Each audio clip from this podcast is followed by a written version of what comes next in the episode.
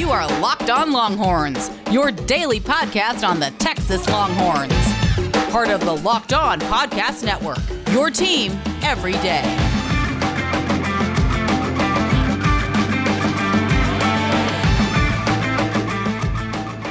All right, welcome to the Thursday edition of the Locked On Longhorns podcast. I am your host, Patrick Kahn. Follow me on Twitter at Pat Sports Guy.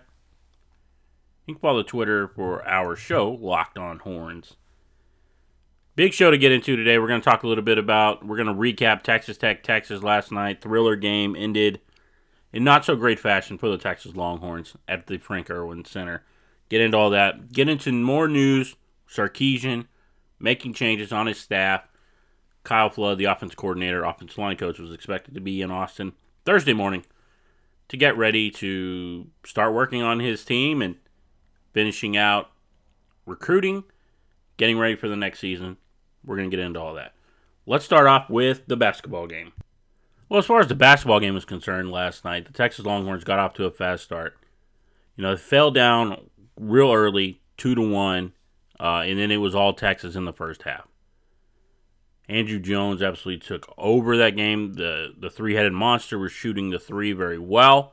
They were doing a good job of, of kick, penetrating the paint, kick out, open threes. And then the second half began. But we're going to get into that in just a moment. But the one big key that they had was it felt like they were very aggressive in the first half, not so much in the second half. And if you look at the stats, total rebounds, Texas had the advantage plus four. Offensive rebounds plus four. Assists plus two. Blocks plus one. Steals minus two. Turnovers. Texas turned the ball over eight more times than Texas Tech. They allowed Texas Tech to hang around in this game. And that in lies the problem. A couple of the big problems that happened last night while Texas shot 42.6%, just a little bit better than Texas Tech. The problem was the second half, where they were outscored by 12 points, where they scored only 29 points after putting up 48 in the first half. So, you know, they weren't shooting at the same clip. And a lot of that, I think, had to do with turnovers. It had to do with the fact that Texas wasn't pushing it uh, like they were in, in the first half. You know, that, that was, I think, a huge problem. Points off turnovers, they weren't getting them. Texas Tech was. Texas Tech shot 78.6% from the free throw line. Texas shot 58.1. Big problem is they were putting Jericho Sims on the line, and Sims wouldn't hit his free throw at a, at a consistent enough clip. They missed 13 free throws in that game. Tech missed six. That's 13 points off the board, and you lose by two. There's your problem. Uh, you know, so and, and it's not to say that Texas is terrible. It's just the effort in the second half was bad. You could put that on, you know, some of the turnovers that they had. The one of the fifteen. You know, one of the the big turnovers in this game had to be near the end of the second half. Texas was up two and, and allowed Texas Tech to tie the game when when Courtney Ramey made a, a wrong decision and allowed the uh, Texas Tech Red Raiders to get that easy bucket with a steal right after a score uh, to get another score. So real quick, four points, and then they're tied the ball game. And then we saw the shot by Mac McClung at the end of the first half or second half that essentially won the game. They had three seconds to have a miracle shot. That was taken by Matt Coleman. You know the thing that stuck out the most, though. I mean, we could talk about the missed free throws. You could talk about the rebounding, the turnovers. The most dynamic player in the first half by far was Andrew Jones. He was hitting big shots. He was scoring. He, he was leading both teams in scoring. He had 18 points at the half. He scored just two points in the second half. He's arguably your best player. I mean, you can make an argument for for Ramey for what he does all around. Matt Coleman, his leadership. I mean, they have a three-headed monster at guard. But the best player, in my mind, is Andrew Jones, and the fact that he wasn't as effective in the second half as he was the first is part of the reason why I think that Texas lost this game. And the fact that they scored under 30 points after putting up a season high 48 points in the first half against a very good defense in Texas Tech. That became a problem. You know, another big problem that Texas had in this game is they've always had, or in recent weeks anyway, they've gotten a lot of production off their bench. The bench provided all of four points last night uh, in in the game against Texas Tech. Kai Jones played 14 minutes and had three points, two rebounds. Royce Hamm had one point, one rebound in five minutes. Donovan Williams provided five minutes, no points. Brock Cunningham provided five rebounds, and you know he provides hustle plays. He didn't score. Uh, 17 minutes. So Texas was not getting any help from their bench in this game. They were going to have to do it all with the starters. In a game that Greg Brown wasn't doing the best scoring, he did lead the team with nine rebounds. Uh, Jericho Sims had his arguably his best game if you take away what transpired at the free throw line. 16 points, five rebounds. Matt Coleman was 13 and 6 as far as points, rebounds, three assists. Andrew Jones 20 and 3 and then the junkyard dog Courtney Ramey, 15, 4 and 4. Those are your those were your primary players in this game, and, and you got nothing off the bench. When Kai Jones, when Brock Cunningham have been so monumental for this team. Just goes to show you that you need you don't need one player to stand out. You need a culmination. Uh, and, and when you look at you know Texas Tech was very similar. Jamarius Burton only gave him four points in 19 minutes. Tyreke Smith gave him nothing in nine minutes. Same goes for Avery Benson. Clarence Nadolny. It was all Mac McClung, Kevin McCullar, Terrence Shannon Jr., and then Marco Santos Silva added 12 points, 4 rebounds. And Micah Peavy in 20 minutes had 4 points and 2 rebounds. There's your game right there. That was the difference between Texas Tech winning this game and Texas. Their starters put up more points than Texas did. Texas didn't get any help off the bench. There was issues with hitting your free throws. There were issues with turnovers, not getting points off turnovers. A lot there. Uh, just some things that they need to clean up. They're four and one in Big 12 play, so it's not bad. It's not all bad, but we got to talk about the losses just the same way as we talk about the wins. All right, but are you ready for some more basketball talk? Some NFL playoff talk? There's only one place that has you covered, and one place that we trust betonline.ag. Sign up today for a free account at betonline.ag. Use that promo code locked on. L O C K E D O N for 50% welcome bonus. Got you set up for the NFL games this weekend. All four playoff matchups. All the top games in college basketball plus NBA and more. Don't sit on the sidelines anymore. Get in on the action. Don't forget to use that promo code locked on to receive your 50% welcome bonus with your first deposit. Bet online, your online sportsbooks experts. 2020 is mercifully over. It's time for a fresh start and a few more wins. If you're betting this year and want more wins, listen to the Locked On Bets with your boy Q and Lee Sterling of Paramount Sports. They're picking college basketball, NFL football playoffs, and NBA locks all winter long. Subscribe to the Locked On Bets podcast wherever you get your podcast. All right, now it's time to get into a little football talk on the 40 acres. Recently, former Alabama quarterback Greg McElroy was on College Football Live. He was talking about Steve Sarkisian. And this is what he said. Sark needs to continue being the quarterback guru. Tua Tagovailoa and Mac Jones both had incredible seasons by Sarkisian's measure.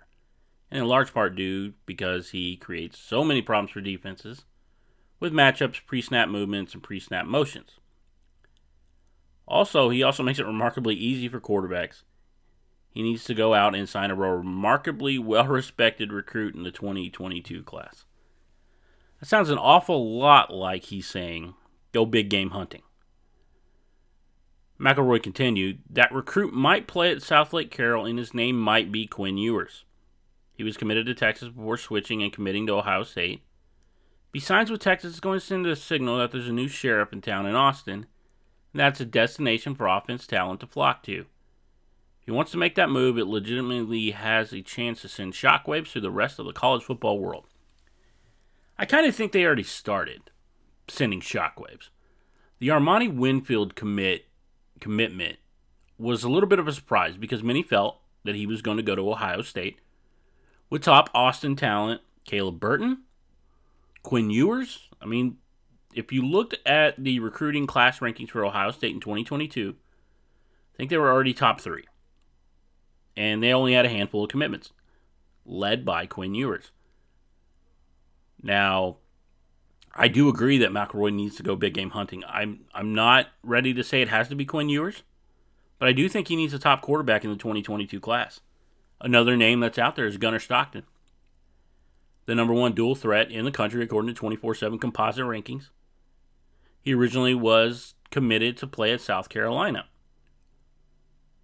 Well, Will Muschamp got fired. He's no longer there. They have a new coach, Shane Beamer, and he is decommitted. Many believe it's to go to Auburn and play in the offense under Mike Bobo.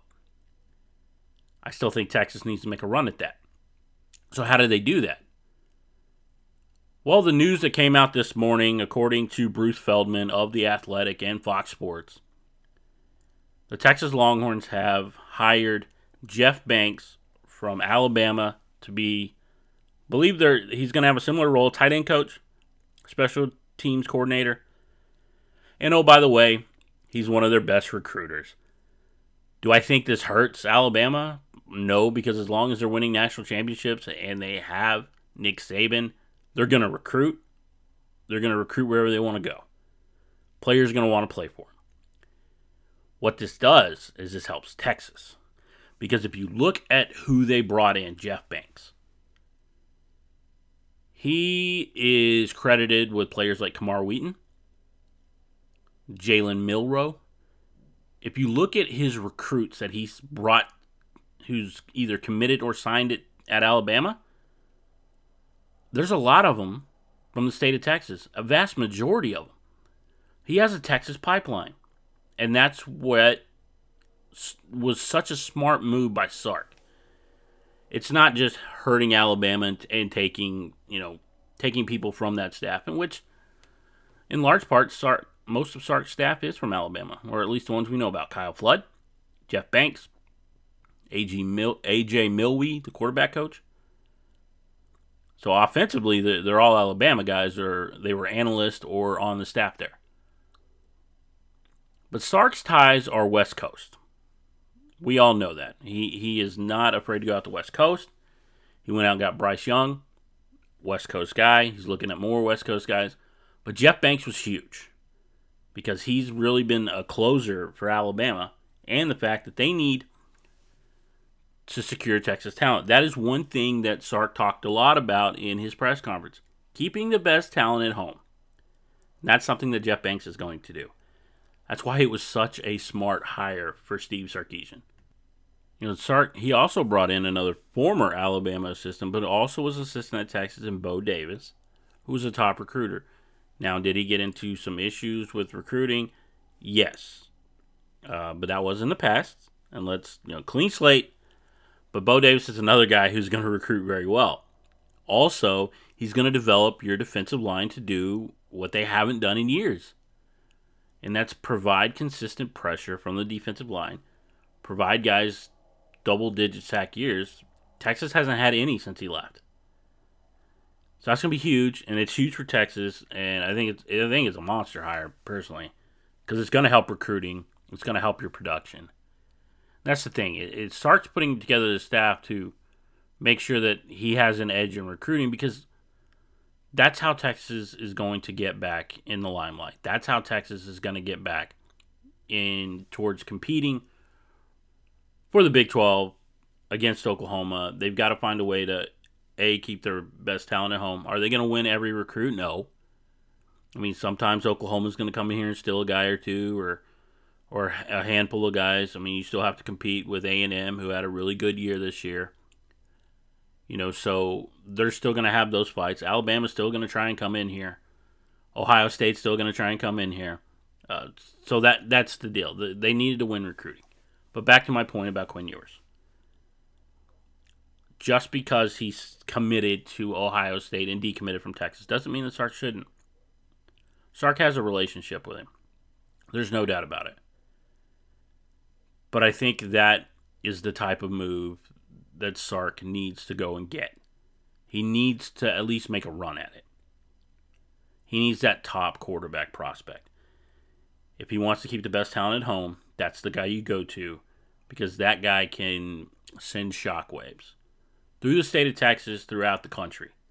Because if they can get him back in the fold of Texas, that's only going to enhance everything that Sarkisian is doing from a recruiting front. The offense on the field will speak for itself, and, and we saw the offense on full display. And let's just stop the conversation that everybody want to keep saying he doesn't have Alabama talent. Texas is talented. They are talented. They didn't get the most out of their talent. Under Tom Herman, they did less with more. But now, Sarkisian's coming in. People are getting excited. Fans are getting excited. And what's the argument? Oh, well, he doesn't have Alabama players. So which is it? It goes back to my conversation I had earlier this week. Why are we moving the goalposts? Let's stop that. Clean slate. And I know everybody wants to bring up his past and it was a bad hire, all these things. It's a clean slate. Let's see what he's got. Let's give this guy some time. Let's do the one thing, and it doesn't seem that they do at the University of Texas. Let's give these guys some time. Let him get his staff together. Let him finish out his 2021 class, and we'll start looking at the 2022 guys. It already started with Armani Winfield.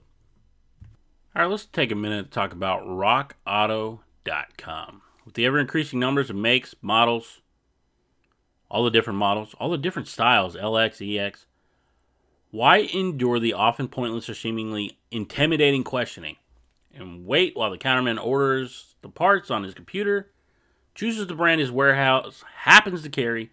You have computers with access to rockauto.com at home and in your pocket. Chain stores have different price tiers for professional mechanics, do it yourselfers. RockAuto.com's prices are the same for everybody and they're reliably low. They offer the lowest prices possible rather than charging prices based on what the market will bear like airlines do. RockAuto.com is for everyone and does not require membership or an account login. So make sure you go to rockauto.com. Catalog is unique, remarkably easy to navigate. Quickly see all the parts available for your vehicle. Choose the brand, specifications, and prices you prefer. Go to rockauto.com now and see all the parts available for your car truck right locked on on the how did you hear about us box so they know you sent that we sent you. Amazing selection, reliably low prices. All the parts your car will ever need.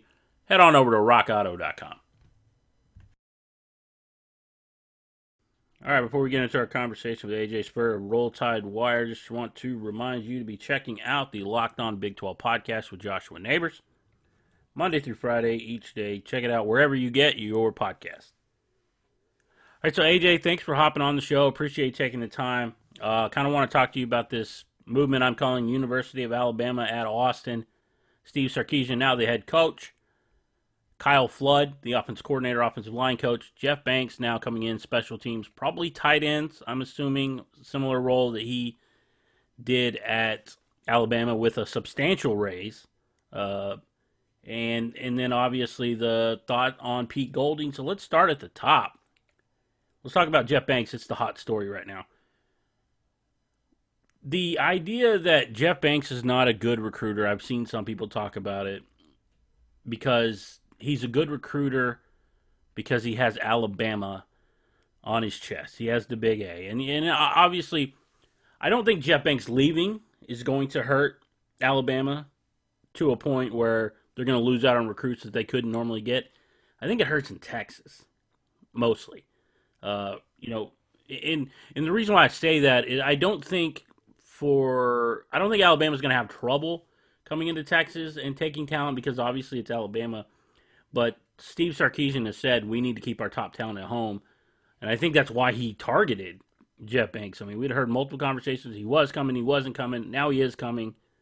Uh, kind of, what was your thought on on what that impact is going to be on the Texas side as far as recruiting in the state? Well, first of all, as far as Alabama is concerned and, and their ability to recruit out of state and especially in Texas, yep. There's there's one stat that I think rises above all else, and that's that every single recruiting class that Nick Saban has had has won a national championship. So I think that alone right there is going to be enough, right? You know, to keep right. I don't. I don't. I. It would sound very homerish if I was to say that he's going to have trouble coming into Texas. I think more that I think it's more that you have a guy who's done well in Texas recruiting wise. Mm-hmm um, you know, sp- specifically in the southern areas. Mm-hmm. Uh, I, I, think that's kind of where maybe where Texas hasn't done as well in recent classes. You know, they they've gotten a few guys, but it seems like people are passing them up to go elsewhere, much like a uh, Brockermeyer. Mm-hmm. You know, legacy guys. Now, I will say this: if Sark, you know, wants to keep the talent at home and wants to recruit heavy in Texas, he got the best the best guy possible in Banks. 100%. We were talking about that before we before we got started. He was at A&M Banks and he was recruiting like crazy in state, even at Alabama. And sure, it helps to have the uh, the A on your chest, but he still knows the places to go. He knows the people to talk to. I think, if anything, for him, being at UT is going to be even easier for him to recruit.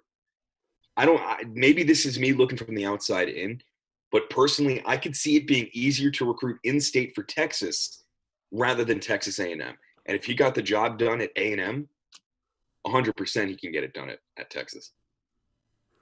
Yeah, I mean, I know there's a lot of back and forth between Texas A&M, Texas. There, that rivalry is still rampant as far as recruiting wise. But you know, when I looked at it, it seemed like a, it was a huge deal to get Banks. Um, you know, he was kind of when I heard Sarkisian was being hired, he was the guy I circled. I said that's the guy they need. Um, obviously, Kyle Flood uh, going from Herb Hand.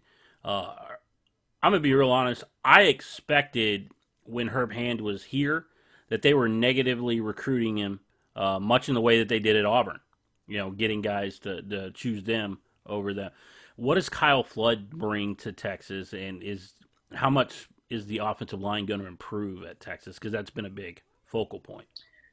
I first off, I think it's going to improve greatly. What Kyle Flood did in his two seasons with Alabama. All right, you look at Landon Dickerson, you look at Leatherwood, you look at Jedrick Wills. I mean, right there, there's three first round picks, you know, in two different NFL drafts. So I think his coaching abilities should not be questioned at all. As far as his ability to recruit, his connection with the head coach is he was with Sark when he was with the Atlanta Falcons he came with Sark to Alabama. I mean, when Sark got hired at Texas, it was almost a guarantee that it was like a package deal. The two of them are going together over to Texas.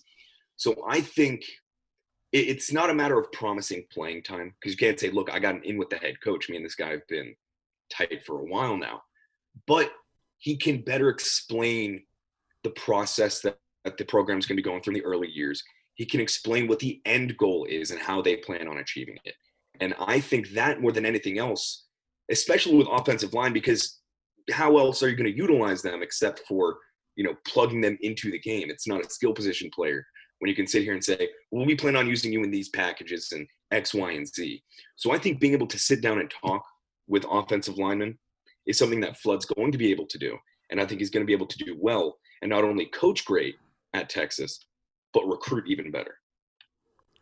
Yeah, and I think, and some of the guys, some of the top offensive linemen, obviously come from the Houston area. Mm-hmm. Uh, one guy that, in particular, Cam Newberry, and I think that's where Jeff Banks and him kind of tie in together because Jeff knows the area. He's like, oh, I can go in this area. I can go to Al Salida High School and get this guy, you know. And mm-hmm. and uh, Sam Cosmi came from that same high school where uh, he's going to be likely a first round pick this year.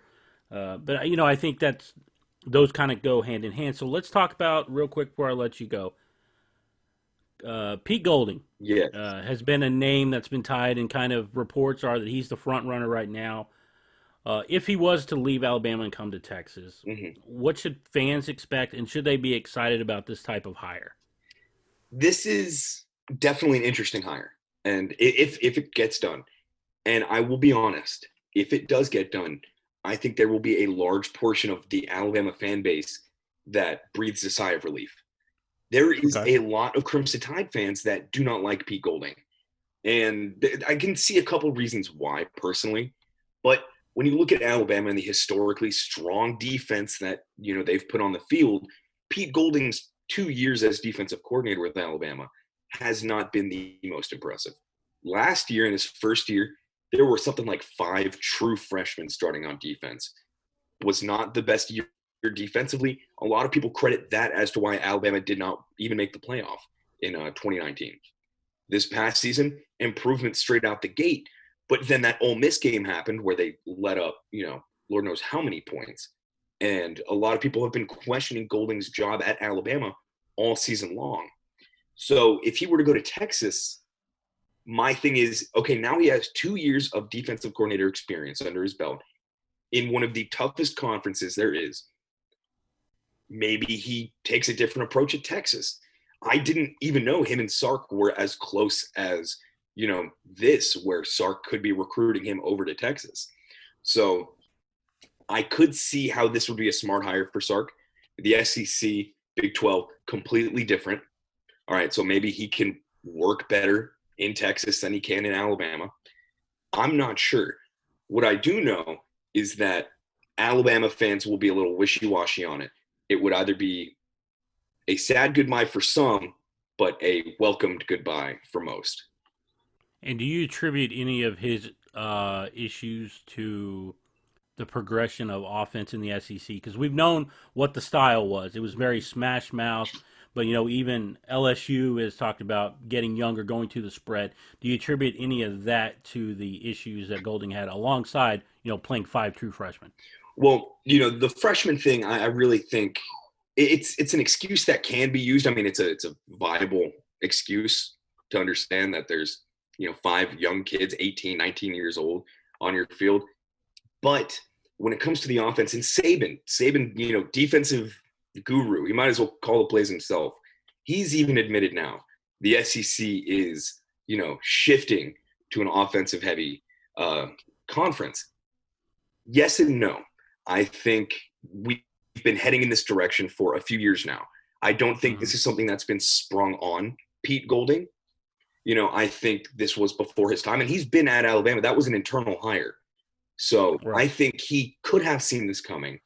I think if if we want to look toward how offensive the SEC is now, we can't use that as an excuse for his, you know, lack of defensive coaching. Really, is, is what a lot of it is, and especially in the passing game, he has a hard time uh, with coverage. But nonetheless, I think Pete Golding is more than capable of being a good defensive coordinator. Like I said, at Texas, it might be very different than how it looks at Alabama, two completely different conferences, two completely different styles to play. All right. Well, AJ, I definitely appreciate you hopping on the Locked On Longhorns podcast. Help me out here. Uh, make sure you check out AJ's work at rolltidewire.usatoday.com. AJ, thanks, man. Thank you so much for having me. All right, that's going to do it for this edition of the Locked On Longhorns podcast. Once again, want to thank AJ Spurr from Roll Tide Wire from hopping on to help us answer some questions about these new staffers and potential new staffers that could be coming to the University of Texas. But that's that's it for me. I'm Patrick. I'll see you tomorrow. Hook 'em.